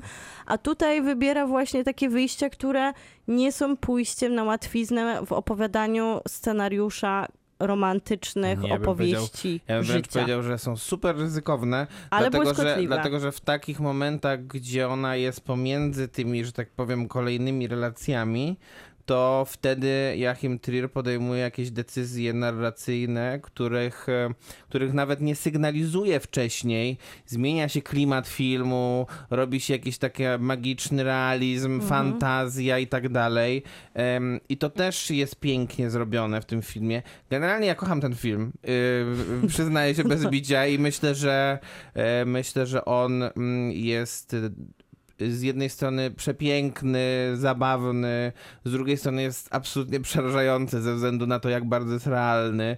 I dla mnie tutaj wszystko gra, a szczególnie to ta pani, która się nazywa Wspaniała Renate Reinsfe, no to ona tutaj powinna za to Oscara dostać i I- to, że nie jest nominowana, to jest w ogóle jakiś absurd. Ja jako fanka gatunku i romantycznego i gatunku melodramatu wydaje mi się, że ciężko być fanem tych gatunków, bo one drwią ze swoich własnych, ze swojego własnego fanostwa, za każdym razem obrzucając nas tym samym błotem, kiedy prosimy o poszanowanie Coś do, e, do relacji, do miłości, do pewnych scenariuszowych rozwiązań. I w końcu dostaje film, który jest o miłości, który jest o problemach, który jest też melodramatem, ale bywa komedią, który pokazuje miłość pięknie i pokazuje ją jako trudno, z poszanowaniem dla widza i swoich własnych bohaterów. Brawo, brawo, brawo. No ciekawy jest to film. Ja w ogóle mam takie wrażenie, że tak a propos jeszcze Oscarów, to ona chyba dostała nagrodę w Cannes. Yy, Za najlepszą rolę tak. kobiecą, tak. A Trier z kolei... ma- Brawo. Brawo. Natomiast najgorszy człowiek na świecie, to mam wrażenie, że on jednak y, trochę w odpowiedzi na współczesny świat i y, brak możliwości wyboru decyzji w mainstreamie, on nazywa tak swój film, bo y, świat nazwałby jego bohaterkę najgorszą na świecie. Tak on, jest. A on wcale tak nie uważa. I nie wydaje mi się to wcale jakąś niewiarygodnie głęboką myślą, a co do prawdy na ekranie, no to to może być prawda dla kogoś, nieprawda dla kogoś innego, bo tak jak sugeruje sam film, życie bywa różne i różnie się układa. Natomiast co do tego, czy to jest portret 30-latków, no to właśnie nie wiem, bo pewnie części tak, części niekoniecznie. Natomiast to chyba jest dosyć e, symptomatyczne dla naszych czasów, że ona ma po prostu pełen spektrum wyborów, nie? W sensie, że wyborów we współczesnym świecie mamy bardzo Za dużo. dużo. E, I to nie jest, że ona zawsze wybiera źle, Ona tylko wszystko wybiera po prostu. żyje trochę takim życiem, chce mieć e, ciastko wybór, i zjeść biorę. ciastko, nie? chce Mhm. mieć ciągle coś e, nowego. I dlatego wydaje mi się, że być może pokolenie wcześniej nie rozumie młodzieży, ponieważ e, no, tam liczyła się jednak stabilizacja, wierność, Mhm. lojalność, a ona po prostu idzie za nowym doświadczeniem. Tak bym czytał ten film, bo w zasadzie idzie. Jak coś jej się podoba nowego, no to stwierdza, że no chciałaby. A my tacy nie jesteśmy, myślisz? Nie wiem. Ale Myślę, że jeszcze też- kolejno... w części Nie wiem jesteśmy. i, i nie chcę tego oceniać specjalnie, bo na pewno nie robi tego film, Nie, nie ocenia tego filmu Nie, w żaden sposób nie pozytywnie czy ocenia. negatywnie. ale ja nie wiem, jaka jest odpowiedź, czy to jest dobrze, czy źle. Nie? Nie, Ja nie, jeszcze... ale to ja nie o to pytam. Chodzi mi bardziej o to, czy nie czujesz choćby cząstki tej bohaterki jednak w swoim życiu. Wydaje mi się, że... A nie, ale oczywiście, a co do, to, co mówiłeś o Renecie Reinswe, to jest 100% prawdy, jest absolutną A, boginią prostu ekranu. Tak elektryzująca. I w pełni rozumiem wszystkich tych trzech czy czterech facetów, którzy się pojawiają w jej filmowym kochają. życiu i się w niej zakocha- zakochują, bo dokładnie tak by było. No, Ja w myślę, że to jest- każdy widz się w niej zakochuje. Tak, tak, że to jest To- taka osoba, z którą chcesz spędzić Nawet e, ja. Więc to... e, Halo. e, całą noc tam popijając winko na e, weselu, na które ona przyszła bez zaproszenia. Ale- ale kolejną rzeczą, ten, co robi ten film i jest wspaniale, wspaniały jak to robi, to są te wszystkie ważne tematy, które to ja tego wcale nie należy powtórzyć. Ale to robi bardzo subtelnie, bo Tak, tak. naprawdę myślisz, że ten tak, bo dla mnie na przykład ekologiczny jako... komentarz to Nie, jest ten ekologiczny komentarz jest taki trochę Jest jakiego... prześmiewczy On jest bardziej. prześmiewczy, on się śmieje ze swoich... Przecież to są wyśmiani bohaterowie, No więc... ja wiem, ale to, że to jest mało Więc jest, śmieszne. więc jest całkiem Ja niezłe. się dobrze bawiłem. Ja uważam, że jest bardzo błyskotliwie rozegrana kwestia ekologii, ale na przykład wybory Ale tak przed e, kobietą. kwestia mitu też jest Kwestia wspaniała. tu jest świetnie rozegrana, a i rozmowa w radiu bohatera, O, którego cudowne lubimy, który jednak używa słów, Tak. które nie powinny paść, w, No, ma trochę racji. jest e, wspaniała. Oczywiście, że ma trochę racji. I tylko- też te bo ta, bo kwestie ta, bo ta wyborów, na postać, przykład która go bohaterki- atakuje, jest z kolei ultra przerysowana, więc no tutaj, ale to Trier myślę, że nie, nie bez przyczyny tak robi. Oczywiście. Ale nie, no, ale czy naprawdę są takie błyskotliwe te wybory? Ale w sensie one na nie są przykład ten nachalne i tekst, są celne.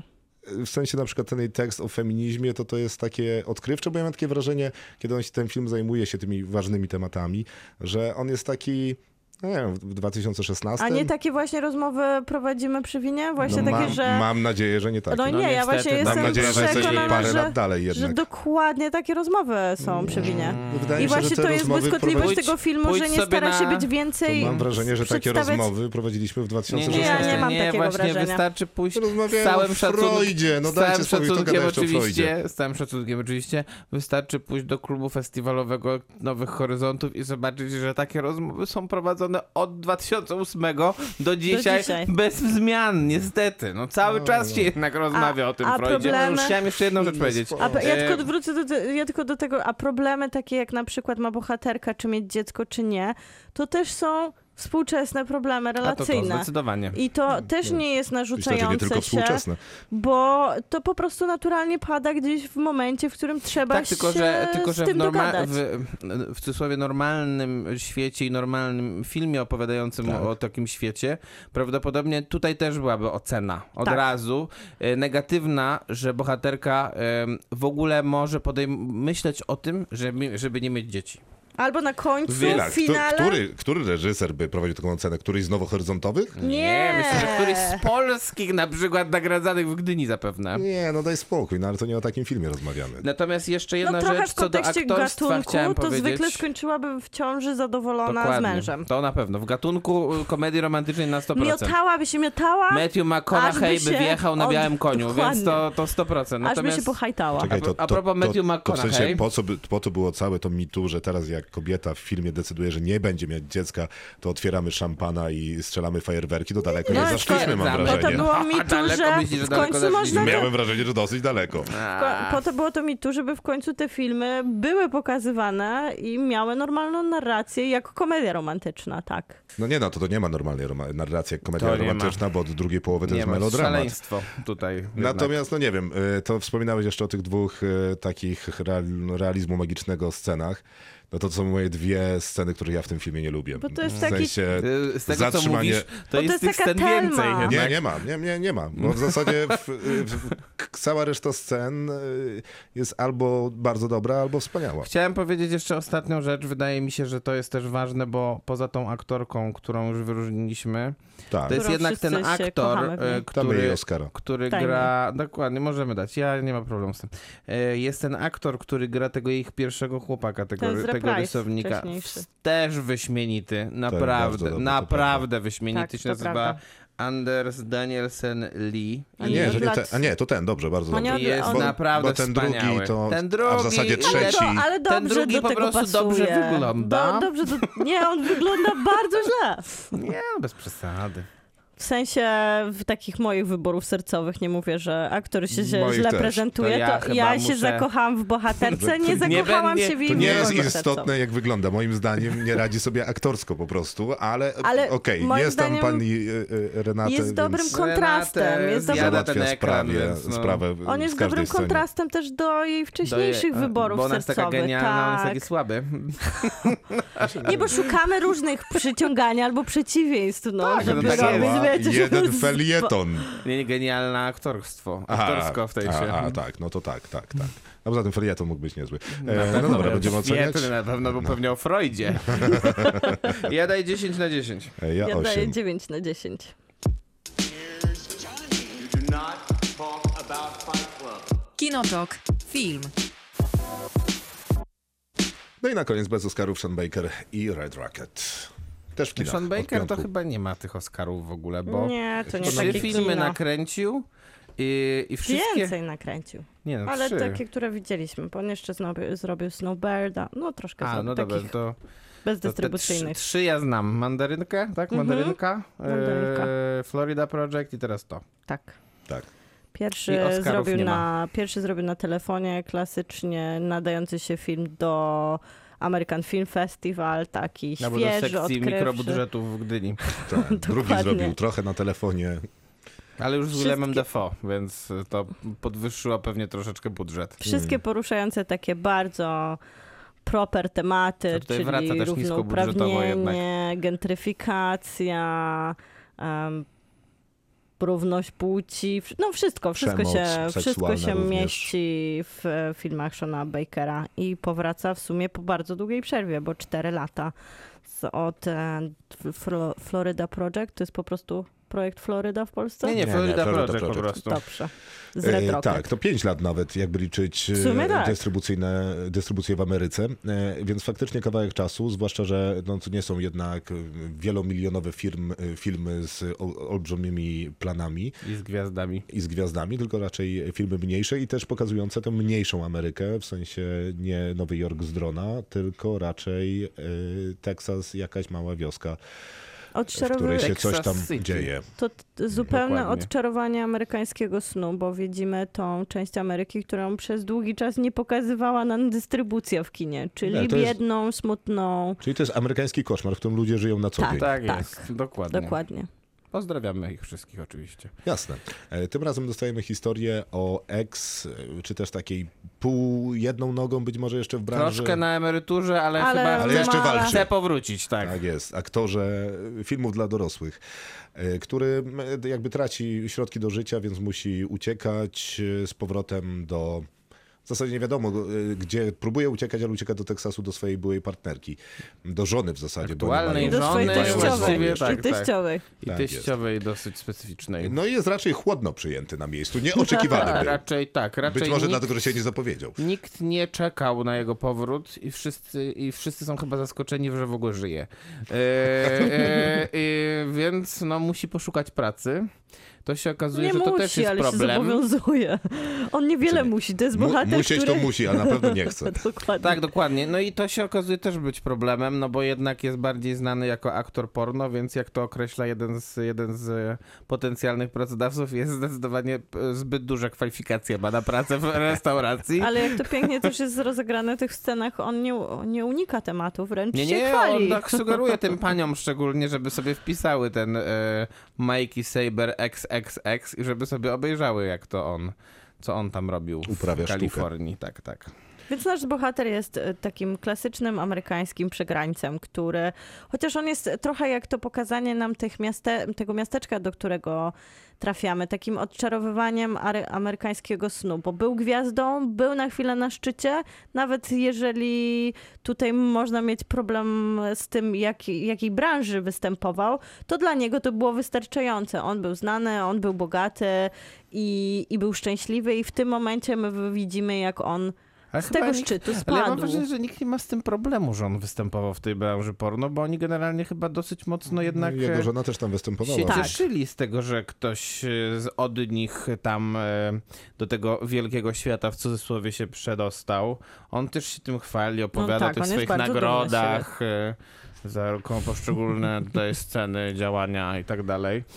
Więc, e, więc on, no i, no i jakby powrót łączy się z tym, że on chyba e, widząc jedną dziewczynę, która sprzedaje w sklepie z donatami, Mhm. Trzyna- e, 17-latka, 3 tygodnie do 18. postanawia e, doprowadzić do swojego wielkiego powrotu e, poprze, Kosztem tej poprzez bohaterki. Nią, tak? Po No i prostu to jest, to jest trochę taki y, bohater, taki pełen wylewającej się toksycznej męskości, y, śliski cwaniak, Pasożyt. śliski cwaniak, y, który jest pasożytem. Zresztą mm, jest określenie ponoć y, w branży na takie postaci i to się nazywa suitcase pimp.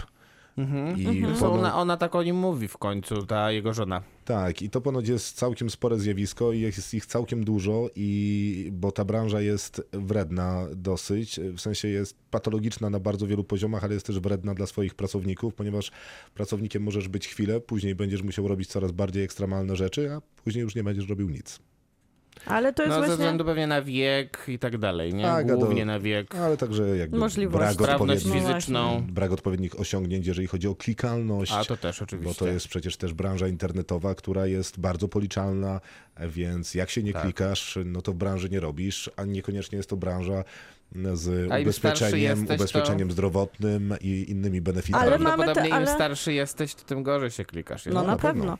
Ale to też widać, że to jest, są konsekwencje również wyborów bohatera. To nie jest tylko dramat branży, bo on oczywiście się na to składa, Nie, no ale jasne, nasz ja- nie, no bohater oczywiście. jako kanciarz i pasożyt nigdy nie zainwestował w swoje życie, nie podjął żadnej decyzji, żeby go zabezpieczyć, chociaż Tak, ta tak. przyszłość była wiadoma, że przestanie się klikać i nagle on właśnie przez to, że on ma tyle uroku, zadziwiająco w tym takim trochę śliskiej postawie, on tak jak chce wykorzystać wszystkich dookoła, bo wykorzystuje swoją żonę, swoją teściową, swoich pracodawców, a na końcu niewinną nastolatkę, trochę też uwodzi i wykorzystuje nasz wi- widzów Nie, nie, i to on działa ewidentnie to robi. Natomiast Mhm. kwestia jest taka, że on jako jedyny nie wiedział, że to się tak skończy. Tak mi się wydaje. W sensie on jest na tyle dziwny i na tyle nieprzystosowany do życia, że mógł myśleć, że y, ten. Ja myślę, że on nie że myślał. ta, że ta jego kariera nie będzie miała takiego złego końca. Ja myślę, że on nie myślał, ja myślę, że on nie myśli o niczym innym niż przyszłość O 5 sobie, minut. si- si- W sensie o sobie, tak? Co na obiad? I- A która jest jeszcze, mam godzinę, więc nie wiem. Tak, obserwujemy go w takich b- bez dobra, ale- koszulcynki nago na bosaka, bo właśnie nie przemyślał, jak wróci do domu, gdzie idzie, po co idzie, jaki, o co chodzi. No, jest y, takie wrażenie, ale nie wiem, ja mam wrażenie, że w żaden sposób to nie tłumaczy tego bohatera Red Rocket. To jest E, fantastyczne, bo jakby go starał się tłumaczyć ten film, to mielibyśmy spory problem moralny. Jasne, ale ja bym, ja mam I i, tak spory go? problem moralny, bo chciałbym jednak, e, bo Maciek zaczął, ale to może jeszcze powtórzę, bo nie wiem, czy to jakoś e, było zauważone. On faktycznie stara się wciągnąć w branżę dziewczynę, która ma 17 lat, 3 tygodnie Tak. do 18 i nie jestem pewny, w zasadzie jestem stuprocentowo pewny, że reżyser nie daje nam odpowiedzi na to, jak ja mam to oceniać. Jakby ja doskonale wiem, jak to oceniać, ale poddaję pod znak zapytania, czy to jest okej zostawiać to w filmie bez komentarza. Nie? Ja- Bo w normalnym okej. filmie byłoby tak, i to już ostatnie zdanie, Zgłaszam się. w normalnym, jasne, w normalnym, w normalnym filmie byłoby tak, że no jakby bohater zostałby ukarany za wątpliwie Nie byłoby moralne tak w normalnym okej, filmie. to ja najpierw się Wall, Wilk z Wall Street nam reprezentuje gorsze postawy, do których klaska i Nie, mówi, nie, że są nie są najbardziej gorsze Nie, super. nie, to nie są gorsze postawy. E, no nie, no, b, b, on, on kradnie pieniądze od ludzi, którzy są idiotami generalnie w Wilku z Wall Street, No, myślę, więc... że e, wielu ludziom zniszczył życie. To, niewątpliwie. Nie jednej, ale wielu. Natomiast ja generalnie też się z tym zgadzam, że problem główny, chociaż może nie wiem czy główny, ale jeden z problemów tego filmu jest taki i o tym rozmawiałem z, nawet już z, ze znajomym, z którym oglądaliśmy ten film, że e, ten film jednoznacznie nie ocenia tej postawy. A to powinno się wydarzyć tutaj po prostu. I- I, dlaczego. Ja tego też Czekaj. Moment, moment, moment. E, a dlaczego tak jest? Bo ten bohater jest taki charyzmatyczny, że on zamydla obraz. Strasznie go po prostu z, e, po, potrafi swoim uśmiechem, swoim urokiem, też aktorstwem tego Simona Rexa, bo ono jest wyśmienite, Wyśmienite. potrafi. On, on nie ma, że sprzedaje tego bohatera Bo jako pozytywnego. Taki jest potencjalny wróg. W sensie taki jest ktoś, kto mógłby ukraść serce nastolatki Okej, i ją ja- przejąć do tej branży, ale chciałam powiedzieć... że Nie, ja poczekaj, ja teraz... idiotą i powinno mi się powiedzieć, że jednak nie czasie- powinienem go dobrze Był w tym samym czasie film, który się nazywał Pleasure w zeszłym roku, który też opowiadał o branży porno, który łopatologicznie narzucał nam, że wszystko tam jest złe i wszystko, co tam czeka, jest najgorsze. I ludzie z Mo- takich może tak filmów, wycho- tak, ale ludzie wychodzą z tych filmów bez refleksji, uruchamiają w internecie strony pornograficzne, a w tym momencie może przez to, że nic nam nie jest powiedziane tak bezszczelnie wprost, nagle się zastam- zaczynamy zastanawiać, czy to wszystko nie działa na jakimś takiej dosyć prostym zabiegu, że ktoś kogoś oszukuje całym swoim urokiem i ta osoba może w życiu sobie je przekreślić, a my później to oglądamy na naszych ekranach. Odpowiedź brzmi, może tak, a może nie. Dla mnie to działa dużo lepiej niż filmy, które krzyczą na No, mnie ale- przez całe dwie godziny o tym, że Tak, Miłka, porno tylko że, jest je, najgorsze. tylko że jeżeli, jeżeli jest choćby wątpliwość, wydaje mi się, że o to chodziło też Krzyśkowi przed chwilą, że jeżeli jest choćby wątpliwość, że... Ale macie wątpliwość, że ten Momencik. bohater jest... Jeżeli, jeżeli jest choćby wątpliwość y, co do oceny tego bohatera i jego postawy, no to znaczy, że już o ten centymetr wątpliwości jest za dużo. Ale gdzie tak? tu jest wątpliwość? No nie wiem, jeżeli ktoś jest y, w stanie mi udowadniać, że Nie patrz w górę jest y, filmem misyjnym, który może zmienić czyjeś myślenie, to zakładam, że Red Rocket też ma odcienie szarości. Nie czuję ani momentu przy, jakby wątpliwości co do oceny tego bohatera. Czuliście jakiegoś ten pół centymetra wątpliwości, kogo przed sobą No tak, macie? sama o tym mówiłaś, że ma, jest w nim coś takiego, że y, manipuluje tobą jako widzem, że Tak. y, masz do niego jakąś taką sympatię, za No którą to, to sama, sama siebie nie lubisz. to Ale sama, nie, to sama dzięki temu to obnaża, jak po prostu- wątpliwość. Nie, o, nie sugeruje wątpliwości, tylko obnaża, jak sprawnie po prostu urok osobisty i charyzma może nas prowadzić na manowce. Ale to, że to jest autentyczne i że on naprawdę działa na nas, nie odbiera obrzydle, obrzydliwości jego postaci. No i Tylko sprawia, że jest bardziej nie realna. Wiem, jak, jak, spojrzeć, jak spojrzeć na na przykład, nie opowiadam tutaj jak ona wygląda, ale jakby spojrzeć na scenę finałową, czy generalnie kilka finałowych sekwencji tego filmu, to można byłoby mieć wątpliwości też jednak. No nie wiem, ja, y, y, Ja by, nie mam. być może masz, znaczy okej, że ty nie masz. W sensie, ja- to no, dobrze. dlatego będę... E, I- i Myślę, na że jest okej, ale m- zakładam, że być Nadzieja może... jest taka, że ty masz rację, generalnie. Być może ktoś ma, ja nie wiem, czy... Ja bym wolał mieć, y, lubię, jak Wolałbyś mieć po prostu powiedziane, powiedziane. jest źle, fatalnie, obrzydliwie, tak nie robimy. y, Tak. Wiesz, podoba mi się, jak robi to Tarantino. No, no, on nie pozwala, żeby Ale z drugiej się... strony- Szczelny w drugą stronę. Ale z drugiej Tak, tak, strony to tak, też tak, to, to jest jakieś uproszczenie. Tak robimy, tak wygląda świat. Przed tym trzeba przestrzegać. To działa. To działa na ludzi, tak jak ten bohater działa No na to, bohaterkę. No to, ale to widzisz, to może ten Wszyscy film też jakby- nie zadziała tak, y, jakby zakładam, że twórca by chciał. Dlaczego miałby tak nie zadziałać? Bo za, zachęci kogoś do pimpowania albo do zakochania się w człowieku, który nie ma nic do zaoferowania, tylko oszustwo? W sensie, jakby to Jeżeli- miało zadziałać e, czarująco albo Miłka, to kogoś po prostu sobie taką sytuację. Nie wiem w jakiej kontekście oglądałaś ten film, ale ja oglądałem ten film w sali, która generalnie uśmiechała się do ekranu i była super rozbawiona tym, co wydawało mi się być najbardziej niebezpieczne w jego postawie. I tak myślę, że wobec tych ludzi, którzy się uśmiechali i się dobrze bawili na tym, to już można poczuć pewnego rodzaju wątpliwości, czy oni poczuli ten subtelny, to, to subtelne stwierdzenie, że on jednak jest jednak złym człowiekiem. Nie, jest jakiś dyskomfort w, te, w oglądaniu tej postaci, no i chciałbym, Chyba żeby to- Mimo, reżyser że go... jest wybitny aktor. Chyba o no. to chodzi, żeby był dyskomfort. No może, może. No, i- ja już powiedziałem trzy razy, czego bym chciał no i czego mi brakuje i co mi przeszkadza, więc y, taki mam problem. Tak, no rozumiem. Ja y, poza, znaczy y, ja poza tym jednym mam jeszcze jeden problem, y, tak pokrótce. Ja uważam... Tak, i- zdaniem końca. Tak, zdaniem końca i, i to nie jest pierwszy film Shona Bakera, który tak, tak, tak generalnie rozumuje, znaczy analizuje.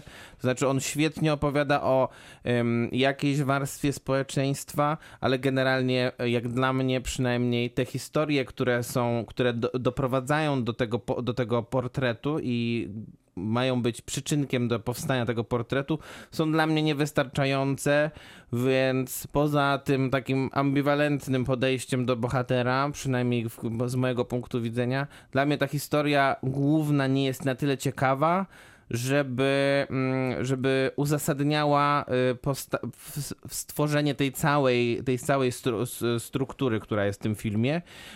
Mimo to jego się dobrze ogląda. Jest to bardzo sprawne kino i e, no nie można mu wystawić pewnie niżej niż 7 na 10, mimo że by się chciało pewnie wystawić mu więcej, gdyby był, gdyby był e, bardziej dopracowany w tym kontekście, o którym ja mówię teraz. Dla mnie właśnie to jest zaletą tego filmu. Po ostatnio sporej ilości filmów komentujących branżę porno, że nie robi takiego pójścia na łatwiznę, a z drugiej strony to jest też e, wiwisekcja jakiegoś konkretnego konkretnej grupy społecznej i, i o, ocenianie jej w tej perspektywie, żeby właśnie od razu mówić, jacy oni są źli, No obrzydliwi, nie, no, no, ale, no, ale jest po prostu nie facet- na miejscu. Facet My idzie po możemy tej- 17-latkę, którą chce wciągnąć w branżę, to co mam Dokładnie powiedzieć? tak wygląda To życie. My wiemy, Ale jak co- się mamy ja mam- zdecydować. no nie, no co ja My- mam my rewe- wiemy, jaka jest jest nasza moralność. no. My wiemy, jaka jest nasza moralność. W satyrze zwykle się śmiejemy złych ludzi i z ich wyborów. Na tym polega satyra, na obnażaniu. Pytanie, czy Zło- to jest właśnie No nie, śmianie no, się z No satyry? to jest satyra, no to jest satyra na obrzydliwą twarz b- i biznesu porno, i pewnej patologii e, wynikającej ze stylu życia i to jest satyra, to, że się śmiejemy jest w sumie nie zostawia nam ten film i życie za Nie, no, dużego tylko, no, wyboru. Mówisz, że y, było wiele filmów o branży porno i doceniasz ten film za to, że nie idzie na łatwiznę i y, y, nie mówi, że to jest złe, e, a później Ale wiem, że to jest film... złe. To nie trzeba nam mówić, że zmuszanie albo Okej, oszukiwanie to- to ludzi W takim wypadku jest ja w sumie złe. nie mam potrzeby oglądania takiego filmu, no bo ja już wiem, że to jest złe. Ale to nie jest tylko film o pimpowaniu nastolatki. No ale w dużej mierze niestety jest. Ale jest to niewątpliwie... Ależ cisza zapadła. Bo ja czekam na oc- ocenę. No jest to 7, Jest to chociaż osiem. nie wiem, co z tym, y, z tą moralną kwestią zrobić, no ale no by, by chyba się nie... No bo jest sprawne jednak. Nie, no jest, jest, W bardzo. przeciwieństwie do Don't Look Up na przykład. Na przykład. To wszystko na dzisiaj. Krzysztof Majewski, bardzo dziękuję. Miłosława Bożek. Maciej Stasierski, dobranoc. Nie, jeszcze nie Nie dobranoc. dobranoc. Nie, nie, nie, nie. Zaraz powiem. Bo my jesteśmy jeszcze na Spotify'u. Jesteśmy. A na Spotify'u chętnie zobaczymy zawsze nowych subskrybentów. Piątkę też chętnie zobaczymy. Tylko piątkę, żadna inna ocena nas nie interesuje. Bo... Tak, tam są takie gwiazdki i właśnie ile nas interesuje? Pięć. I co teraz? Dobranoc. Kinotok. Tuż przed wyjściem do kina.